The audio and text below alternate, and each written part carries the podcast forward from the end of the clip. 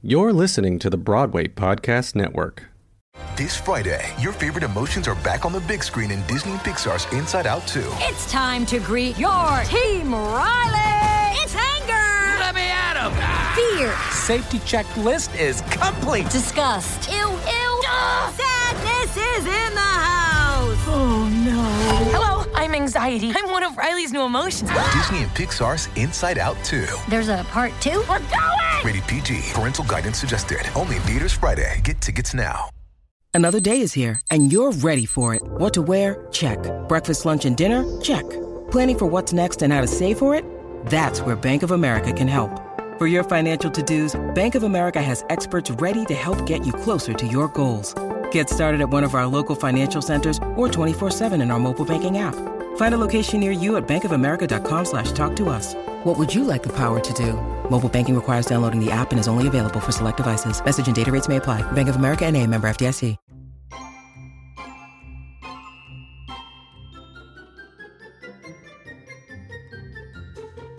Hello and happy 2024. I'm your host, Michael Kushner, and this is Dear Multi Hyphenate. I am so excited to start a whole new year with you. Um, you know, 2023 brought so much. Uh, it was definitely, you know, we can hold two truths at once for 2023. I think a lot of beautiful things happened in 2023 and a lot of really horrifying, terrifying, not wonderful things happened in 2023. And together, let's um, let's hold them both true. Let's move on, aware of how it affected us, both the positive and the negative, and um, how we're going to keep creative and stay focused and create theater and television and film together. Um, some of the things, you know, I, I put this on my social media, but um, I, I, I when I was trying to do like my photo dump of like 2023, I got overwhelmed in a really good way because I didn't know um, there were so many options to post, and I was like, well, I feel like that's a good year spent, you know. Um, there's so many personal things like uh, making so much moves on me and my husband and our our puppy's house. Um, we spent the last day of 2023 painting the living room. We didn't like we have the bedroom pretty much done, the bathroom is done, and now we're finishing up the living room. It's like uh, that seemed so far away when we bought this house because it was in such a state. Um, but that was, you know, such a way to spend 2020, the last day of 2023, and um, you know, so many professional positives happened. Like my book came out in 2023, and I started, you know, expanding my audience to um, colleges and groups, and uh, it's just been, you know, in, incredible. And I want to carry that into 2024, that momentum, that energy. Um, and I hope that you have been inspired by this podcast. One thing that you've listened to. One, I mean, it doesn't. I would love it if you listen to every episode. Are you kidding me? Please. But, you know, if one episode you listened to in 2023 inspired you to do something, make a change, a positive change in your life, send that email, start writing that script, start raising that money, you know, then I then the podcast did its job and it's going to keep continuing to do its job. Um, but you know, at the end of 2023, everything got really, really hectic, and I sort of fell back on my bi-weekly release schedule. But I'm committing to that again. You're gonna get two episodes a month, um, and the conversations are also gonna be a lot more streamlined, um, a lot more um, specific. And I also want to hear from you. If there's anything you want me to talk about on the podcast, um, reach out you know, uh, email me at dearmultihyphenate at gmail.com. Um, if you want to hear me talk about finances, if you want to hear me talk about uh, specifically photography, if you want to hear me talk about, you know, boundaries, like a specific topic, then yeah, I would love to hear from you. That's, you know, want I want to give the people what they want, you know? Uh, that's what 2024 is about.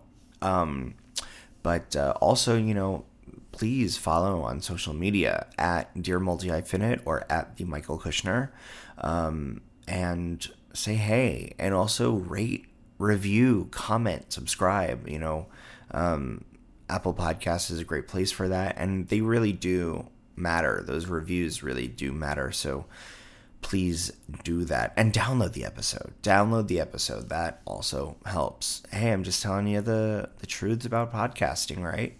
Um, just like with anything in the entertainment industry, numbers are important. Um, it's a really easy way for me to keep doing this, and I don't, you know, I don't ask for any Patreon or OnlyFan money, whatever, whatever everyone's doing.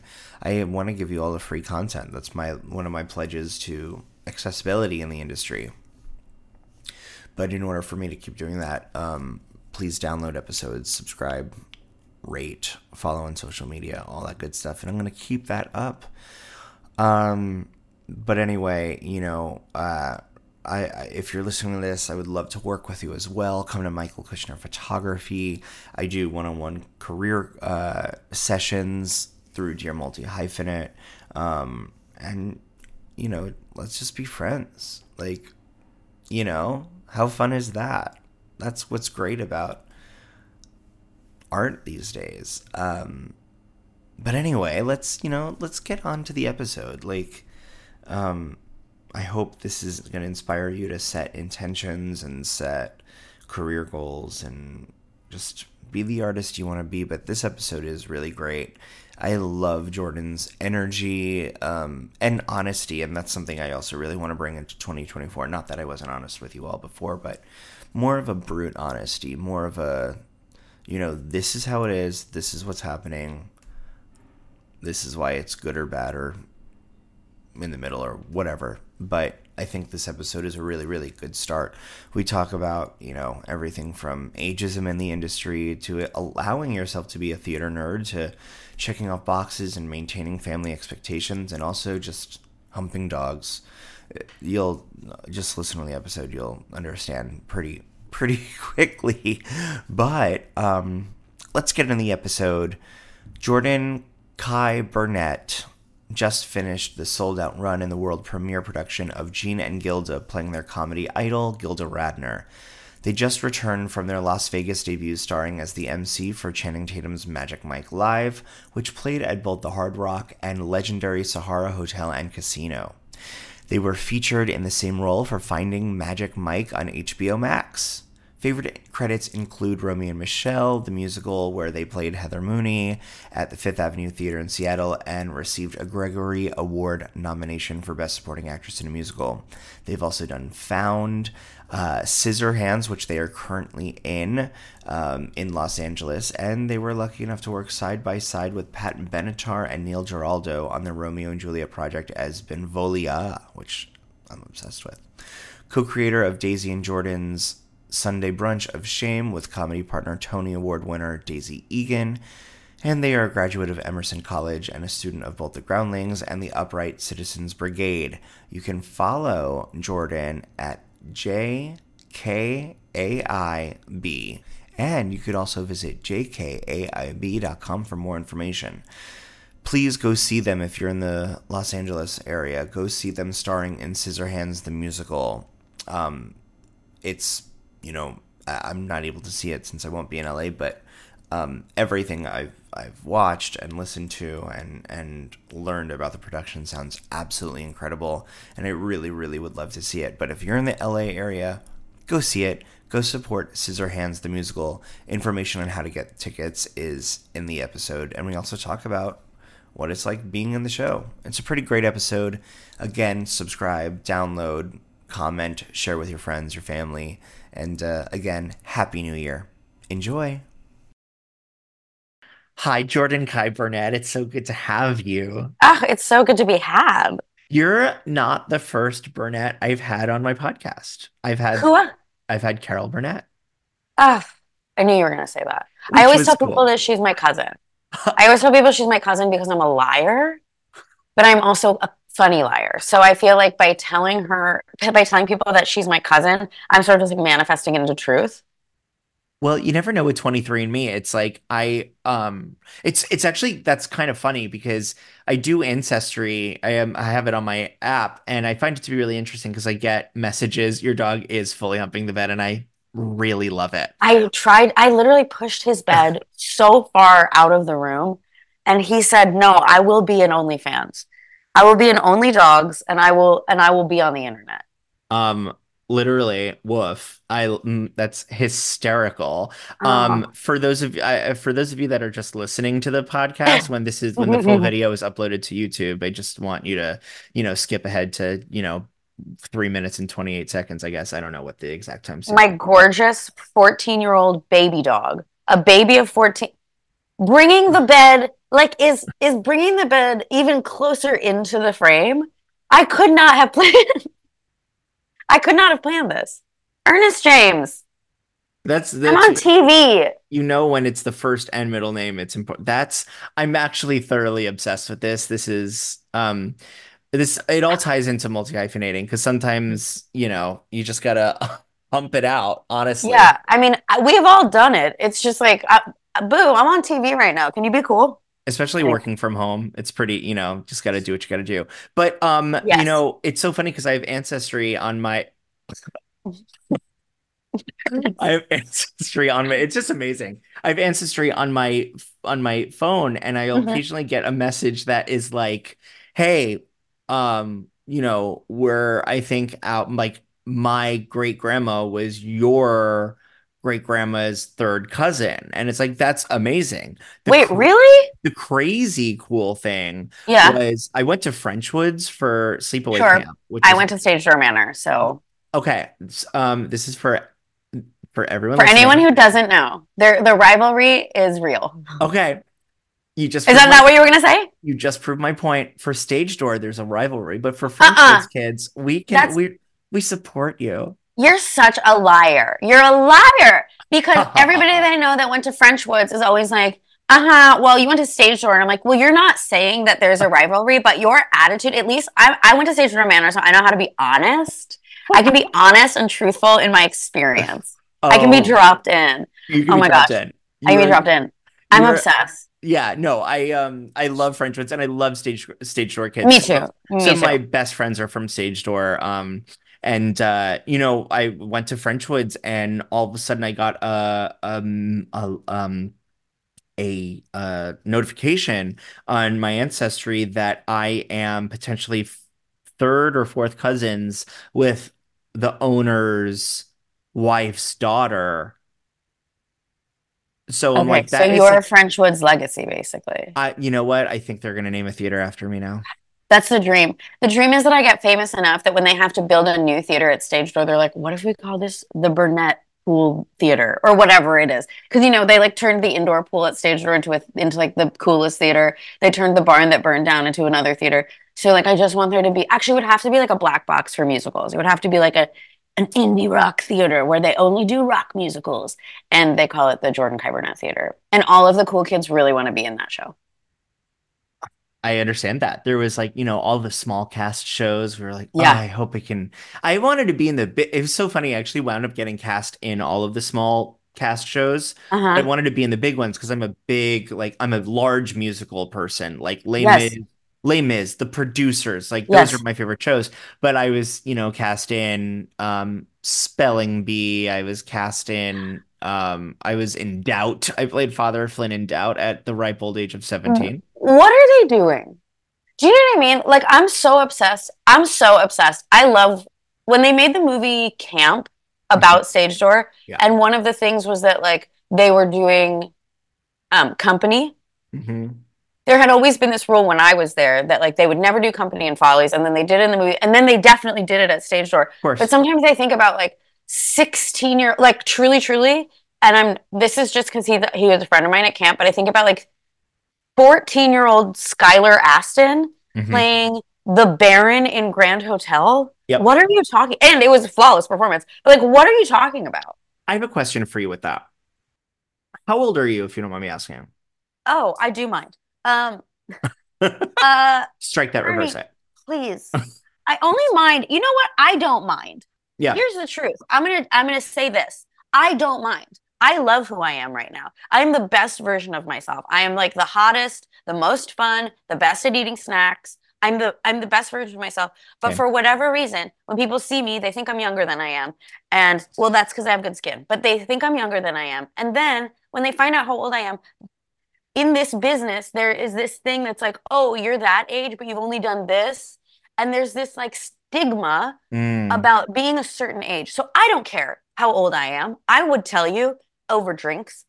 But I think there's something about being presenting the way that I present and being a certain age where there's like this this like has time run out like old dudes in the studios are like well time's run out and i'm like no time hasn't run out i'm actually just walking in my power right now but like okay cool guys whatever you think so that's how i feel about age like i I- would tell you but it feels like it's been it's been put into a place where like if i told you then it's going to become a thing and like i'm 16 i'm It will- 21 i'm 25 I'm 94.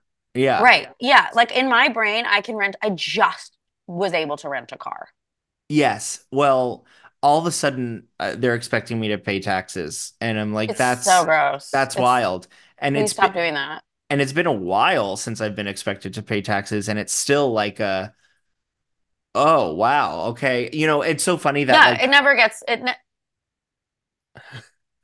he's, I'm moving the, for all of you who are, wa- who are not watching, I am moving my body to cover my dog's humping behavior. And he keeps scooching b- out from behind me so you can show you all. It's this- actually it's actually it's actually impressive. Like now it's, unbe- it, it's unbelievable. it was funny, and now it's impressive. and now it's impressive. Wait, let me just. Stop that it. it- it's so funny because when I said at the beginning, I was like, no, leave your dog in there. Like, sh- like they can't be humping that much. He's never he has not humped this much since he was a baby.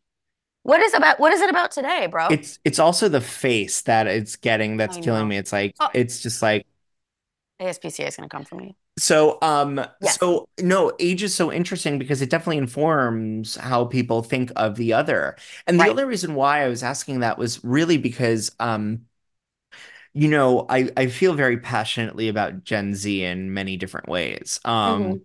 I feel I feel sometimes they are going to save the world and then other times destroy the world. Um, but just as I felt that way about millennials, uh, Yeah. and just as the way that I felt uh, I feel about boomers, right? How they Yeah, left yeah, yeah. the world to us. So it's not Yeah. a Gen Z specific thing. It is Right. just it's for every generation. So, you know, I really do like it's so interesting. When I was younger, this is the sort of company follies talk at these Mhm. camps, right? Yes, yes, yes. When I was younger, when I was 13 years old, I did not at not at French Woods, but in my local theater growing Yes. up. I did Rocky Horror. I did Scarlet Yeah. Pimpernel. I did Yeah. Dark of the Moon. At Great. thir- 13 years old, I played um Conjure Man, um, a 300 year old witch, Yes. and 13 years old. And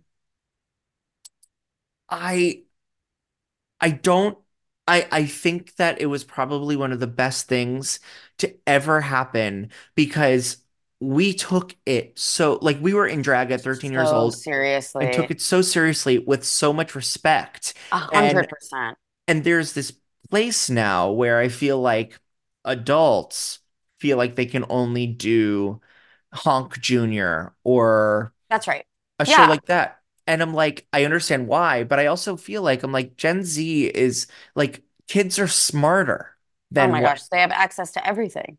and they're also when handled with with something that needs to be handled with care, they will do it. hmm They just have to feel important enough. Yeah. And it's like, you know, yeah, every school is doing Mean Girls. That's cool, but I'm like, why aren't you doing Jekyll and Hyde? Why aren't you doing something Well, dark? Yeah. Also, like you're talking to like a full-time creep. Like I would like when I was I when I was like four years old, I went to see Les Mis and I sat through it like this. This Les is the Mis story tattoo. I've been. Thank you. What does it say? Le Grand Jeu, it's my Les Mis tattoo. It's one Oh, day I more love in that. French. In Victor Hugo's handwriting, but he never wrote the phrase, so I found his manuscripts and I pieced together his letters to form it. And I got it on June 5th, which is the day of the June Rebellion. Oh, Yay! we are living for that. Yeah. Um. Uh. Yeah. Les Mis is on my list of shows that I haven't done yet, but I swear I will. Okay, can we be the Thenardiers? Yeah. Yeah. Yeah. I. I. I was like an Eponine for so long, Yeah. and now I feel like I have like a few years of Fantine left, and then we're gonna Thenardier. I love it. I because I would I would have you do uh Thenardier and I'll be Madame Thenardier. Well, actually, what I would really like is to play um Javert. Like that's Fierce. when I was like 11, I did stars in my voice Multitudes. lessons. In my voice lessons. gotta you gotta gotta whip out the old stars. It actually makes a lot of sense now in my life. Like Mm-hmm. when I look back at it, I'm like, oh no, that tracks. That actually Yes. really checks out. Um, because I also like to walk around and sing um Hunt for this man. Home Like, the city, every street, Every every street, grade. every gate. Oh, I will. I'm walking through the Target on La Brea, doing the soprano line of Madame Guillotine an octave down so that I can sing it to myself. Are we the same person? We might be. The thing is, like, I love, I love musicals. Okay, I love them. I'm a cool guy with nose piercings and like cool guy stuff. And on the inside, I am an I am a nerd. And I love I love them. I love lots of them. I love all different ones of them. And the ones that like would dare to be scary when I was a teenager, let's go. There was just something about like being a creepy emo kid and the crossover of like that and all of the facade reprises. All of them. Every single one of them. Emily Skinner singing for her life from the ensemble. Good night, everybody. Thank you so much. Thank you. Did you did you watch the David Hasselhoff Jekyll DVD vi- I saw it. VHS? It's not live. So I just had in my studio um Colleen Sexton. Colleen Sexton. I knew you were going to say that because I'm obsessed with her. That voice. That voice. They don't make them like that anymore. I'm not sure they ever made him like that. I think they made one like that, and it was And you- Colleen Sexton. And you know she was 20 when they filmed that? Yeah, no, that tracks for me though. That tracks Right. for me. Like, Yeah. Just- She's a she's amazing. Her energy is incredible. And those are the people, you know, those are the sort of experiences that like being a multi hyphenate, which we'll eventually get into because I Uh-huh. feel like we can talk about everything. Um that that I'm so grateful for being a multi hyphenate and creating my own work and creating my own spaces because like I of course when I photographed Julie Andrews it was one of the best days of my life and how can it not be right Mm. um I've Mary Poppins on my arm and but I get equally as giddy when I have people like Colleen Sexton in the studio who um represents a certain part of my life and Ah, yeah. um represents uh, a certain part of the industry that um means so much and has inspired like like it's so funny you said that about Emily Skinner. It's like I had people come into the studio and we're talking about things and I'll say who did that on the cast album? Like who was that? And they'll go me. I, that was my line. And I'm like and I freak out right? Because I'm like yeah. I love that. I love that shit so much. So Yeah, I am in completely agreement with you in, in complete Yeah. agreement with you about being like total nerds about Yeah, I love do. it. I love it. I I find myself talking to friends a lot and they'll be like, "Wow, you're still so into this." And I'm like, "Yeah, I'm still so into it." so like, uh, like who I- cares Like I'm so into it. And and it's it's sort of delightful to be someone who's like a, a lot of my friends are not in the business anymore just because like they wanted to, you know, like be able to pay their bills um and be like reasonable humans. Right. And I can't I like I have been pl I used to pretend this is a perfect example that I was Eponine, Mhm. not singing on my own, dying against my couch. The couch was Marius, and I would do a little fall of rain, like four years old, Mhm. dying. And that is that is who I am at my core. Yeah, yeah, I agree we're we're just and it's okay to be it's okay this is also It's what okay I want love it. It's I- okay to love it. We're allowed to enjoy it. It is something so beautiful and delightful, and we get to get I get paid to like get dressed up for a living. Oh my gosh, this is if five-year-old Jordan could see now Jordan, they would be like, that's my hero. And I'm not like a star. I'm just a guy that works. yeah And I love it. And I love to go to the theater. And every time I go to the theater, I want to love it. Especially after the pandemic. I just want to love everything. Even if I don't, I'm like, I really tried.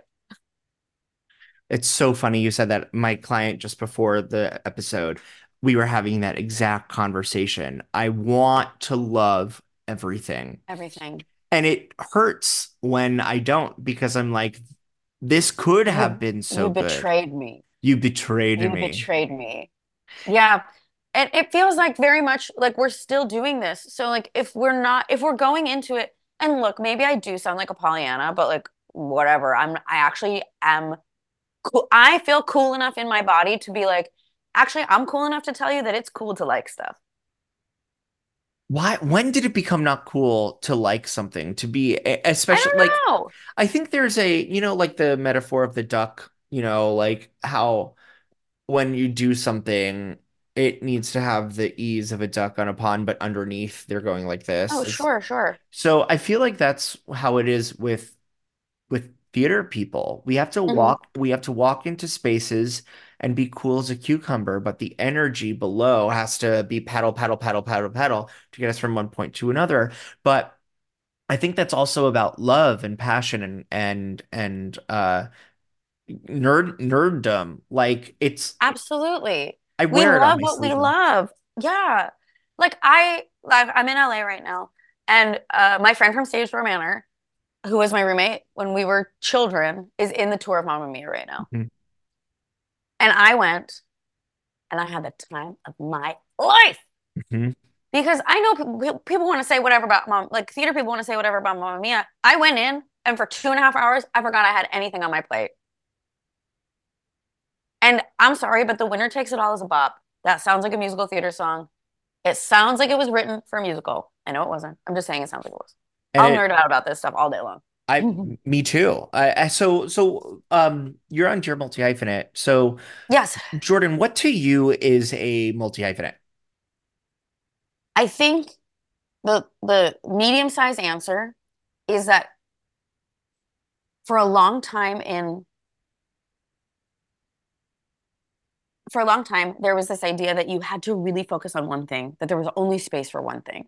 Um, I went to musical theater school. I went to Stage Door Manor. I did all these things that were priming me for this one thing, and that there was no room around it. And if you really wanted to be in musical theater, that you had to be this cutthroat, da da da. And don't get me wrong, there's truth to that. Yeah. Um, but I think something that I really pride myself on is like, while there are definitely boxes that I'd like to check that I haven't checked yet, I have spent the last X amount of years paying my bills, traveling around the country and sometimes the world, doing what I love, which includes musicals, which includes comedy, which includes plays, which includes hosting, which it it has been this ex really expansive experience that I always thought, because I was like 16 bars in a jewel tone dress. Mhm. Like I was, when I got to school, when I got to, I went to Emerson College, and the first day I was the person that was like, What's your 16 bars? Like I was the worst. I love that person. They are part of me. Mhm. But I was I was the ick. And uh bless my friends who've like stuck by me since then and have been like, "Oh, I'm so glad you calmed down." But I think that person never could have imagined being all of these things because I was really so focused. There's only one thing you can do. And now I've had this great joy of doing like all these different things in my life. Um, and paying my bills doing it, which is the dream. And I've carved this little thing, this little like serpentine career for myself, playing all these weird parts and hosting and emceeing a gigantic show, multi-zillion dollar show in Vegas and playing doing plays about like my one of my comedy heroes. Like I've done all of these things that felt like if I had just focused on this one thing, I wouldn't have gotten the opportunity to experience the life that I've had, which has been pretty sick. I think it's really interesting that um many people don't think that the theater, even even standing by itself, the theater, not even adding television and film, hmm is a lucrative industry if you don't make it on Broadway. Or for many Right. people, for many people, I think, you know, if you're not on Broadway, then you're not a success. And those are the people at home, you know, where you grew up, being like, "Are you are you on Broadway yet? Oh, no, well, maybe one day." But it's it, it is possible to have success in your industry in so many different ways. You want to, you've always wanted to do a Disney cruise. Go get that Disney cruise. get that cruise. You want to tour the country because you've never been outside of your state. book that non that non-ec national tour Yeah. so that you can go see the world even if you are going city to city to city every night Yeah. The next contract maybe you get you'll say all right i did that contract. Now i'm going to do this contract. Um you want to you want to inspire young kids young people go do that theater for young audiences show. Mhm. like check off those boxes. Have that experience. And be smart about it, right? Like do that national tour, save up that money. Some Mm. of some of those experiences, you can save up enough money to put a down payment on an apartment in New York City. That's and it's and it's not lucrative. It's like you can have a family and a dog and a house by just working in the theater. If Yeah. if you are strategic and you are aware of what you want. And I think what you're saying is so important about like the growth that you went on is like, yes, you were a certain person once before, but Mhm. you went on this journey. And when did you start to maybe um open yourself up? Like when you started to go tour the world, go tour the US, tour the world, and start to play your favorite your your your favorite comedian and start to host what did you notice in your life that started to change that helped you experience those things Well, I I think like right out of college, I I had always thought I'm gonna be in New York forever. But I ended up moving to LA because I'd never been, well, two for two reasons. My boyfriend at the time really wanted to go, and I'd never been um, far enough away from my mother that she couldn't drive to me in a day. And it felt like it was time. And I wanted to do comedy. And I thought, oh, I'll just give this a try. And excuse me, it had been a really interesting time because I had been in final callbacks for, like at that time it was like Jersey Boys and Fiddler and all of these things I went to the end for, and I and I didn't book them, and I moved on and I went to LA.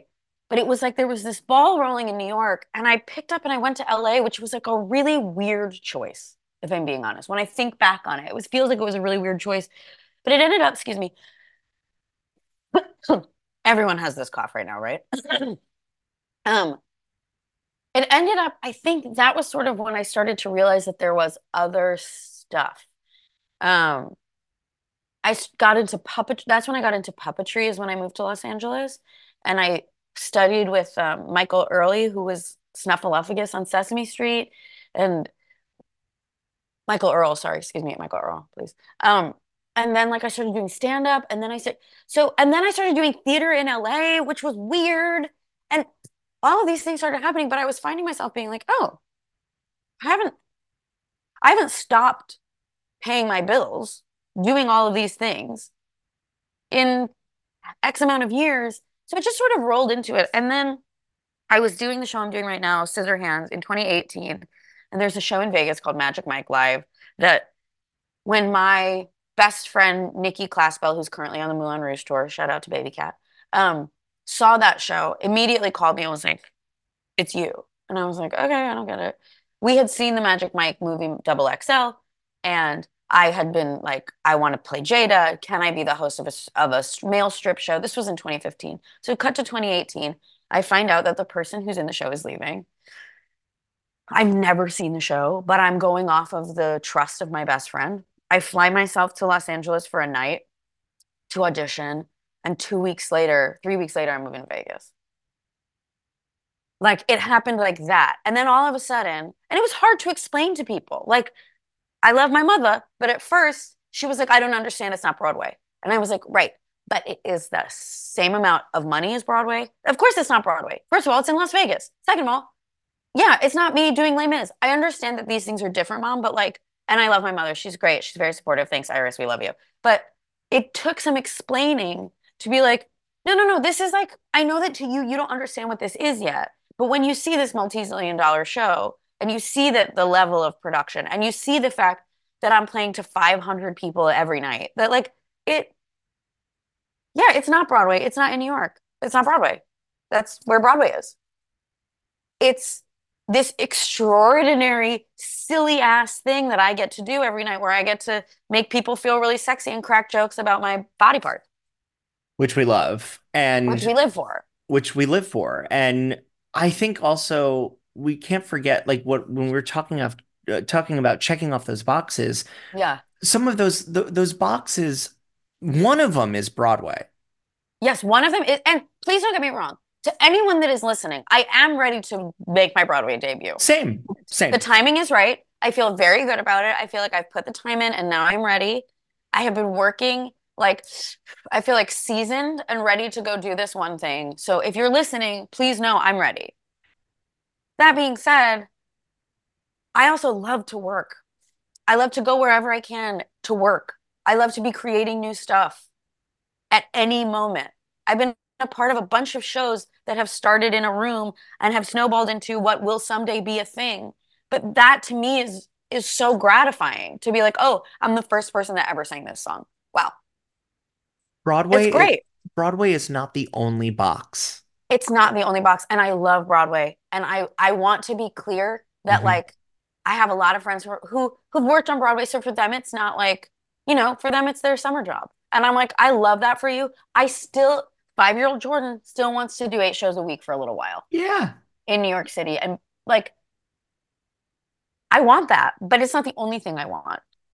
When you need mealtime inspiration, it's worth shopping Kroger, where you'll find over 30,000 mouthwatering choices that excite your inner foodie. And no matter what tasty choice you make, you'll enjoy our everyday low prices, plus extra ways to save, like digital coupons worth over $600 each week. You can also save up to $1 off per gallon at the pump with fuel points. More savings and more inspiring flavors make shopping Kroger worth it every time. Kroger, fresh for everyone. Fuel restrictions apply. Hey guys, it is Ryan. I'm not sure if you know this about me, but I'm a bit of a fun fanatic when I can. I like to work, but I like fun too. It's a thing. And now the truth is out there. I can tell you about my favorite place to have fun Chumba Casino. They have hundreds of social casino style games to choose from, with new games released each week. You can play for free anytime, anywhere. And each day brings a new chance to collect daily bonuses. So join me in the fun. Sign up now at chumbacasino.com. No purchase necessary. VGW Group. Void were prohibited by law. See terms and conditions. 18 plus. Family is really interesting. It's, you know, um, I've had a lot of things and I I'm very close with my grandma. Um, she's Mhm. 92 years old. Oh, we And I love kn- her. And I Doris, yes, we love. And I know, you know, she of course means means everything with the Mhm. best. Never, ever, ever would she mean this with any animosity or hate in her art, in her Mhm. heart. But I have a I wrote a book. I teach at NYU. I have photographed Julie Andrews and Patty and all of these people. I will still get the, but I still want to see you on Broadway. And Oh, yeah. you know, and it doesn't it, it it's it's meant with all the love, but Yeah. I think generationally it's really interesting. We are doing multiple things and living multiple truths Mm-hmm. when that generation and the generations that sort of came before us were only used to living one truth. And for many people, uh, people don't understand living as a multi hyphenate because it's like, well, how do you how do you maintain all of that? And like, what are like, how do you do this? How do you do that? I'm like, you figure it out You make it work. you make it work and and you also establish boundaries into it that you say i'm not working at that time i'm not working on that day which I've been terrible about for so much of my life. And it took the pandemic basically for me to go, yeah, actually I I do need I do need four days off. Yeah I do need I do need two days off. And and I think also like in you know, again, meaning meaning completely well and not I had a friend that was on Law and Order and my mom saw it and was like, So how did they get on Law and Order? Mhm. And I'm like, they booked it. They booked Law and Order. That's They what they it. did. That has nothing to do with me. Like that's the thing I'm always reminding people. Like if I'm ever like talking to people young in the business, I'm like, just remember that actually booking it has nothing to do with you. It has absolutely nothing to do with you. Go into the room and kill it. Do the best work that you have ever done every time. Just kill it. Just have a great time doing exactly what you love because booking it has nothing to do with you. And I and I still, I mean, I was up for this thing last last week that like, oof, it hurt when I didn't get it. It Yeah. hurt. Yeah. but I know that the right people watched my tape and that I was great and that the booking it had nothing to do with me. It's like, what can I do? I can't ch- like I can't change your past. I can't change your experiences. This is what I'm doing. This is it. Well, you know, they always say uh, you're never auditioning for the actual project, you're auditioning for the next one. Right. They always say, you know, if you want to book a project, book a vacation. Right. You Book the know, room. Well, what's so funny is, you know, my husband and I, we just filmed uh, a, a major motion picture together. Um, we were cast together for these two roles, which was really, That's very great. which was really cool because our managers, we have the same managers, submitted us together and Love. we did the self tape together and they were like, okay, like right, you the got dream. it. But it's so funny because we were, we had full plans. Everything was already mapped out. We paid for the flights. We Yep. had the camping. We were going to see Joni Mitchell's concert in Washington State Ooh. and we had to forfeit the tickets and sell them on SeatGeek or whatever it was. We were going Yeah. to, we were camping in the gorge in Yeah. Washington State Yeah. and we were flying. Everything was, we had the puppy sitter. I mean, it was like, it was next week. And, um, and Always. Yeah, and but, but it's so funny because when you book things, it also has this sense of, of like, wow, that was easy. You know, Oh. it, it kind of obliterates all of the other auditions that you've done where you're like, oh, there's so much work in this. And then when you finally book something, When it's you like, book that one, great, it feels oh, I had a friend that won ten thousand dollars on a scratcher once. Amazing. And it's like that. It's like he booked he he won ten thousand dollars on a scratcher. And so then every time he plays a scratcher, he thinks he's gonna win ten thousand dollars again. Ooh. And I think that that's the thing is like every time I book something, I'm like, oh God, so good at my job. And I forget that it's a I'm scratching and scratching and scratching and scratching. That's Oh my gosh. amazing. Was this That's- my TED talk? I think that is your TED Talk. My But TED talk. The cool thing about multi-hyphenating is that we actually pre- prevent a lot of the m- maybes and what ifs and putting our success in other people's hands. Mhm. We as multi-hyphenates create our experiences. We create we create that. So it's you know that's why um my idol is Mel Brooks because he wrote the things that he produced and starred in Mm. and he therefore created jobs for other people For as well. friends. Multi-hyphenating is a lucrative experience. It's good Yeah. for the it's good for the economy because it creates jobs. Yeah. And um and I just and I think, you know, when people look at the sort of multi-hyphenate and go, "Oh, I could never do that." Well, you haven't even tried. Yeah. Yeah, it's an interesting thing. I think again, the stigma, it's like when you ask me how old I am, it's like who, who, when you ask me what I do, like what's the room? Am I an actor? Am I a singer? Am I a comedian? Am I a host? Am I you want, you want to know about my rock band? Like do do you want to know that I'm really into donuts? Do you want to know about my queerness? Like these are all the things that add up to make a this. And depending on the room, I feel like you have have to like highlight one of them depending on the room, but the truth is they're all part of it. Speaking of queerness, you know, we were talking a little bit before we started recording, Mm. um, and you were talking about your relationship with gender. And I think that there is a direct correlation to gender and multi-hyphenating because you said, you know, the way in which you identify, it's a way for you to, and I don't mean to misquote you, and please feel free to correct me. Um, it's a way for you to experience all of the things, and multi-hyphenating is that as well. It is Yeah. it is the I get to experience different people and different worlds and different art forms. hmm Yeah, it's so interesting when you say it like that. Yeah, like I guess when um Yeah. so I think like when I started to have words for uh my experience, that's the only way I can say it is like uh it started to make so much sense like because I don't I my pronouns are they and she and that's because it gender to me feels like an expansive experience. It feels like multitudes. You know, it's it doesn't feel like one thing or not one thing. It feels like a bunch of things.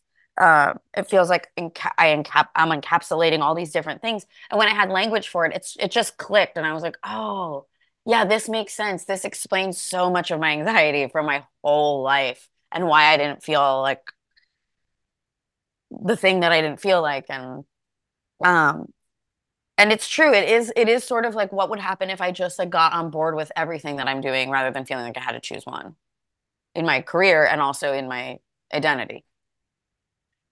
That's all I'm saying is it you know it, it it's we don't have to choose. We don't we live in a very binary society, you know, it's and I say this in the beginning of my book. It's like we have been conditioned and trained to wake up at seven in the morning, go to Dunkin' Donuts, pick up your order, clock in at nine, leave at five, do this, cook dinner, watch a program, go to bed. Yeah. But what if we can have different experiences? What if we can make money in other ways and open up our experiences without um crossing boundaries with ourselves? Because the pandemic, you know, was Mm. Really interesting for me. I'm a COVID long hauler, and Ugh. while COVID almost fucking killed me, you know, Yeah. it also issued this this uh vitality in me. Mhm. And I was able to go, I can I can live better if I establish boundaries. Yeah. And my life has been so much, I feel like more colorful, knock on wood, you know, because I've been able to say, hey, yes, but not for that amount of money, not at Yeah. this, not at this time. Um, that is that doesn't seem incredibly safe to me. Uh, let's fix all of these things. Or hey, I'm not interested in that. Multi-hyphenating is a way for a better life. It's a more expansive Mm. life. And I wonder, like, I have, a, I feel like I have a lot of friends who have had the experience post-COVID, post-COVID, as if we're not still currently in COVID, but Right. let's say post-brunt, post-initial COVID, post-COVID season one and two, um, that like boundary setting and worth is different. Like my friends are asking for money for their work in a way that they absolutely never did before. And that's just, I think that's just one example of that. But like, yeah, I mean, there's like no benefits to living through a horrible pandemic except for the way that you proceed. You know, like the only thing you control can control is like how you proceed. Do you feel like you learned any really specific lessons during COVID that completely changed who you are as an artist? Um, oh man, like probably so many. But I think like probably the I think yes. I think the biggest thing I learned is that I love the show, but the show doesn't love me back, Oh. which is a hard thing to hear, but um I love what I do. I love it. I will take on way more than I should have to to try and keep a show afloat, for example, or a show in good standing. Um, but when it comes down to it, like the show is the show and it doesn't love you back. So if you get sick, for example, and you can't do the show, the show's not going to come over and tuck you in at night and tell you that you're cu- like the show is going to want you to be sick at the show and do the show. Mhm. And that's, I think, what a lot of people experienced. Um, so I think, you know, when when it's time for them to move on, they're going to recast someone, whatever it is. I I didn't have that experience, but a, I, a lot of my friends did. Um, uh, and I think like the boundaries, like I love what I do, but the boundaries that I'm lear still learning to set in terms of like this is what I do and I love it. It's not who I am. I have to be able to exist in a world where when I go to a party, we don't just talk about work. I want to know about who you're fucking. I want to know about what you're eating. And I want to know about how many dogs you have at home. And I want to know what your favorite movie is. And if you want to talk a little bit about how the business sucks or how the business is great, or yeah, we can talk about it. Ch- totally. We can talk about it. But if that's the only thing you want to talk about, you're going to lose me pretty quickly. My favorite gauge is when I could tell this person, I love doing this so much. If I'm at a party and they're doing the thing where they're drinking and they're totally looking above my head or they're looking To see who's behind you. to see who's behind me, I'll whip out my past life story just to see what they do. If they're like, Yeah. what the fuck are you talking about? They're like, oh, wait, I want to know more about that. Yeah. And they like drop the, you know, the veneer. It's so interesting because I, we are all, this is, I- and the, the frustrating thing about this is that everyone would probably agree with me, but not everyone acts like this. We are all human beings first. First. Yeah. Um, and we are so much more than the industry. We are so much more than how high we can belt. And uh, I don't know when we're gonna stop pretending like those are the most important qualities to us. I don't. I one of my one of my things that one of my things that I'm like, oh, I Gen Z is gonna yes, they, they're gonna save the world in so many ways, Uh-huh. and then other ways where I'm like, is the um, I feel like for me the unimportance of acting, um, in a piece. you lost uh, me. I'm gone. You're right. I couldn't agree with you more. You know, You're when your eyes glaze over and it's just singing, and you're. I'm like, great, you're a singer.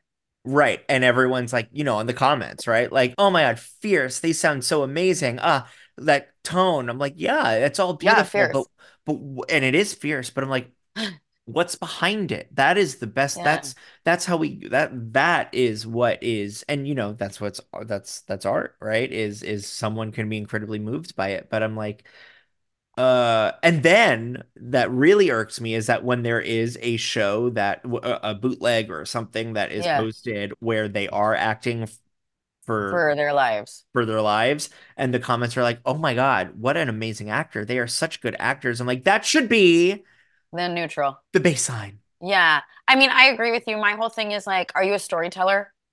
Because that's like the right the way that I'm always asking is like, if you look, there are a lot of people who sing way better than I do. Period. Same. Good night. That's real. Like I, I'm a great singer, but there are a lot of people sing that better than I do. But I think when it comes down to it, like my priority is never going to be like I'm going to sound better than that person. This is just my experience. Other people have different experiences, but mine is like I'm going to tell a story Yeah. and I want to tell it in in I mean th this is the the show I'm doing right now, the Scissorhands musical tribute. Mhm. There are some voices in this show that would that would make you want to just like Madame Guillotine yourself. They're so incredible. They're just they're beyond. They are they sound like in the best way. They sound so pitch perfect, so auto-tuned. The tone is so beautiful. The range is unbelievable. And I always say to them, I'm like, you guys, I don't do that. What you do is like to me. It's unreal to me. It is spectacular to me. It is absolutely not what I do. And so I often say, like, what I'm doing in Scissorhands is I'm doing like a play within a 90 minute musical tribute because, yeah, I'm singing a lot, but if I'm if I have scissors on my hands and I'm telling this story about this outsider who wants to be included, my priority, while yes, of course I want to sound good and I want all the Gen Zers to say that I'm fierce, I also need to honor the integrity of this character and this person and mm. this I don't know why I always call Scissorhands a gay robot, but it feels right to me. This gay robot whose story needs to be told. And that has to be the priority. If I sound fierce singing while I do it, great. But that can't be the priority. And I will say that the people in Scissorhands are also incredible storytellers. Mhm. Like I the, this is not actually a one or the other. Like Emma Hunton is a perfect example So of someone who whose voice sounds like like when Emma sings, I'm like, uh-huh, what's up? Like Emma's voice is unbelievable, but Emma's voice is fully supported by the storytelling. And if you if you ask her, she'll be like, yeah, I'm a singer first, but am I? Because her because the storytelling will always be the priority. I love watching Emma's bootlegs as Elphaba because I'm like, that's an actor. That's an actor, Oh, right? yeah, yeah, And that's so interesting. I'm reading Barbra Streisand's book right now. My husband and I are both watching Uh-huh. Barbara, uh, um, reading Listening. Barbra's, Oh, yeah. and we're listening to the audio. Yeah. And you know, she always describes herself as an actor first. And when you watch the videos of her, it's obvious. It's obvious that she is, and and the way that she, ta- uh, what's so interesting about the way that she talks about the industry Yeah. is my philosophy on the industry as well. There's a great story that she says. And it's not this is where I can get myself in trouble because I'm a little like I don't necessarily think everyone should be doing this at all times, but I think we do have the power to be able to do it once in a while. And it is when she was in when she was being seen for Funny Girl and was Uh-huh. on the I believe she said it was the St. James stage. And she sang some songs and they had her back to read the sides. She said she was like, I can't oh I I think it was our can't remember who it was, said, Barbra, that's great, but can you please, can you, can you cry doing this? We would like to see you Mhm. cry doing this. Yeah. And uh, she was like, I'm sorry, I can't cry saying these words. And then the playwright, the the book writer for Funny Girl, uh, names I wasn't expecting to tell this story, so names It's okay. We'll put them in the comments. yeah, exactly. Um, she um said she stood up from the house and says, "You're right, Barbra, they're not good enough." Woo! And I was like, that is collaboration. And that is Yeah. It's also not reality. It's not where we live in our day to day. yeah. We don't live there in our day to day, but if you have an experience and you have a relationship with someone and you can collaborate like that, it's so special. It's so special. And I'm asking artists to be more like that, to be to be take their ego out and say, hey, yeah, this actually isn't good enough, and I needed to hear that. And also the artist to be like, my what is my intention? What is my motivation? Oh, Why yeah. am I saying these words? As opposed to just being like, wow, I sound really good, you know? Yeah, because also you can sound really good and I will listen to the cast album. Exactly. Mhm. So you, you know, you you jumped the gun a little bit. I was oh, gonna I didn't mean to. No, no, no, no. I'm, I'm glad you did because we love a Segue. a, a smooth, A easy- segue. a segue. Don't you? A segue. Can't you write us a, a segue? Mhm. Um, and uh, you know, you're currently in in a show, and that is Scissorhands, a musical tribute. Yep, And that's right. um, how, like, tell us about it. Like, Oh, it's so delightful. you were just extended till January 14th. Till January 14th. Um, this is sort of like the the little show that could. Yeah. Um, in 2018, one of my very best friends and brilliant mind and like unbelievable honey bunny with incredible vision, Bradley Bredeweg, was like, "Do you want to come out?" I was living in New York. I live in New York, and was like, "Do you want to come out to LA and do this musical version of Edward Scissorhands?" And I was like, more than anything in the world, because I have been obsessed with that movie since I was a child. So good. Um, when I ride the subway, I have this photo of myself from before he asked me where I'm riding the subway in a dark lip, and I just it, I look like Scissorhands on the train, just in my normal clothes. Um, so I came out in 2018 to do the show. We sort of put it together in a couple weeks, and it was this like sweet, Christmassy, a little bit queer, kind of figuring itself out show that was supposed to run for a month. We ran until the middle of Mar- March.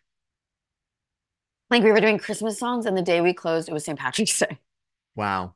and and it was i mean it was unbelievable so then six months later halloween christmas comes around i mean christmas like not halloween but like you know uh november comes around december comes around we do the show again then we lived through the pandemic um and it's just sort of had this life this beautiful life where the adaptation of the show is now even more than ever very queer. It's very much about um a, uh anyone who has ever felt like on the outside. A- any version of that. So no matter who you are if you've ever felt on the outside i think that's what the movie always did. But now particularly this version um is so based in its queerness um which is really for me a delight. And um and it's just had this kind of beautiful life of its own these these like amazing fans that have continued to come back and they're bringing people and it just it feels like christmas when we do scissor hands it feels like christmas time And that's sort of the, I think this harkens back to what we were talking about before about checking off boxes and having experiences that are worth doing what we do that aren't Ah. just Broadway, right? Yeah. Having experiences that you could do with your friends and Mm. because it, it seems like you've known, you know, Emma uh Ryan Dion ahead of time as well. Emma Ryan and Dion I've known for a long time. Alex Ellis, who just joined the cast, we've never worked together before this, but I've known her for a long time. Carson Higgins, who just joined the cast, I've known for a long time. Like um, who just joined the cast. But but even before that, in 2018, Emma and Ryan and Dion, I'd been friends with them for ages, and Bradley too. And so it felt like, well, what if we just did this sweet little Christmas music? And now it has turned into something that is so far beyond what our wildest dreams could have imagined. You never know when something that is meant to just feed your soul is going to become something much bigger. That's going to Yeah. pay, pay your rent, pay the bills. Yeah. And it's Eh, a special show. Like it, it, the new version of the show is 90 minutes, which honestly is my favorite thing about a show these days. Yeah. Um, which is hard because I was always like a two actor. I was like, let me have a big show. Yeah. Um, but I think now earning act two is really important. And if you can tell the story in 90 minutes, you should. Yeah, uh, Come From Away did that so beautifully. I, I Ah. whenever I talk about perfect theater, I always say Come From Away. I think it's one of the Oh, best yeah. things to ever happen. Um, 90 minutes, uh, turning uh um something uh in history incredibly horrible and terrible Yeah. and turning that into something positive Yeah. and joyful. Yeah. Um, and I, I just feel, you know, uh Titanic is another one of those shows that I feel Strange Loop. Strange Loop was another one of those shows For me, that- Strange Loop, I was like, oh, we did it. Okay, we did it. I'm out. Like, yeah, just And- storytelling maximized and no no bits just and also tearing apart about what th- commercial theater can actually be because I think Mm. Yeah. we're so you know we're so used to um commercial theater looking a certain way, but Strange Loop tore that apart in a Yeah. lot of different ways. You know, there Yeah. was the whole um a lot of different ways there's the there was the whole going to hell uh oh the whole show just like i just every moment i was like got got got you know Yeah, I mean it was brilliant sitting in Yeah. that uncomfortability, sitting in that sitting in that uh in that what is going to happen next? What is this Yeah. looking like? What does this mean for theater? And that's some Yeah, of my was- favorite theater Yeah. is is when when we transform that. But um but uh I I, I unfortunately I'm not going to be able to see Scissorhands. I would love to because I'm going to be on the East Coast, but um but uh what do you think what do you think um uh audience members take away from the experience after they see it? i think that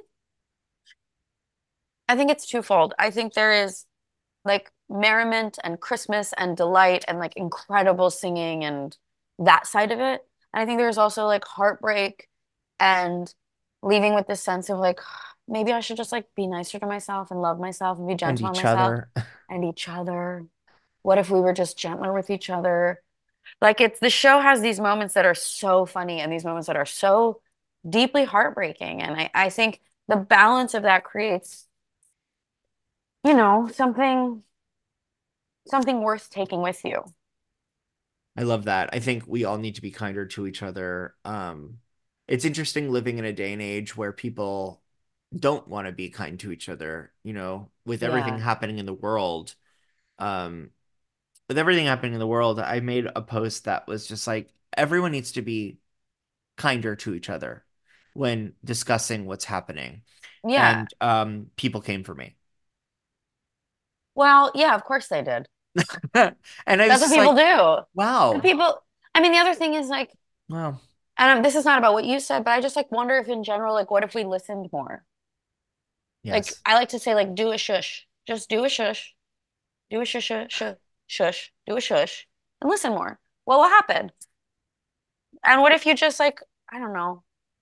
It's such an interesting balance of that as a podcast host too, because oh, i'm sure. Because it's like I have to guide a conversation in a certain way Yeah. and and and and find the meat and potatoes of that story, Yeah. but also allow you to fully take a stand and listen to the things, you know, develop questions that are based on the things that you've said because, you know, there's a there's more story there and we could go, mm. you know, it- it's so much more than just like a you know, where are you from? Blah blah blah. But like, how do you feel? Why did you do that? Yeah. Why did you experience this? What what happened then? And um, I think that's the sort of magic about being a host and podcast Yeah. host is is experiencing the why behind everything. Sure. And, that sort And of And I wonder, like, with the way that you, s- it just started pouring rain in Los Angeles, like you would not believe.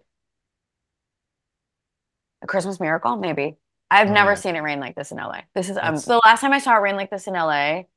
I saw there was a lightning that hit a telephone pole, and I saw it go up in flames, and that was like 10 years ago.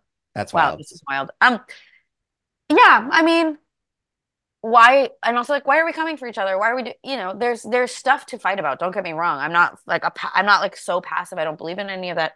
I just wonder if like we could just be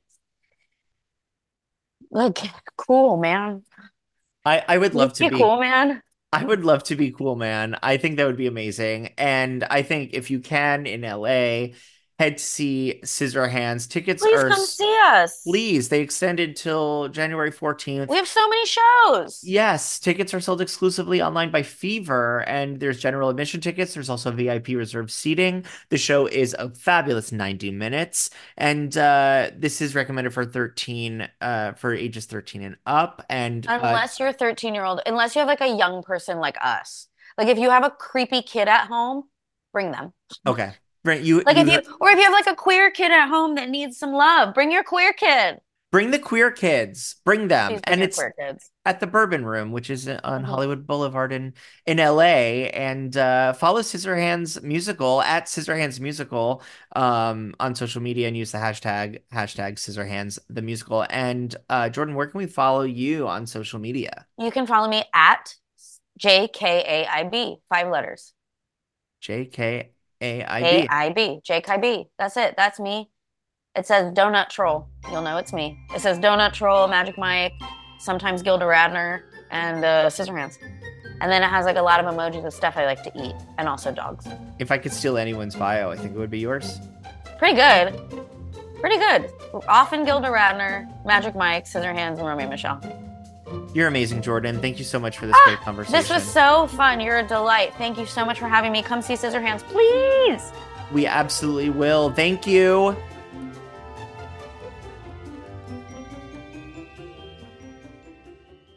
Have you ever wondered how your favorite performer actually feels? Well, here's your chance. Welcome to The Quiet Part Out Loud with me, Bobby Steggert, Broadway actor and now a therapist to a whole host of Broadway creatives. Part interview, part therapy, this is not your typical podcast. We'll go right to the heart of things with some of your favorite artists what they still struggle with, what lessons they've learned, what they haven't figured out yet. There's enormous power in saying the quiet part out loud. Are you listening? It's time for today's Lucky Land horoscope with Victoria Cash. Life's gotten mundane, so shake up the daily routine and be adventurous with a trip to Lucky Land. You know what they say your chance to win starts with a spin. So go to luckylandslots.com to play over 100 social casino style games for free for your chance to redeem some serious prizes. Get lucky today at luckylandslots.com. Available to players in the U.S., excluding Washington and Michigan. No purchase necessary. VGW Group, void where prohibited by law. 18 plus terms and conditions apply.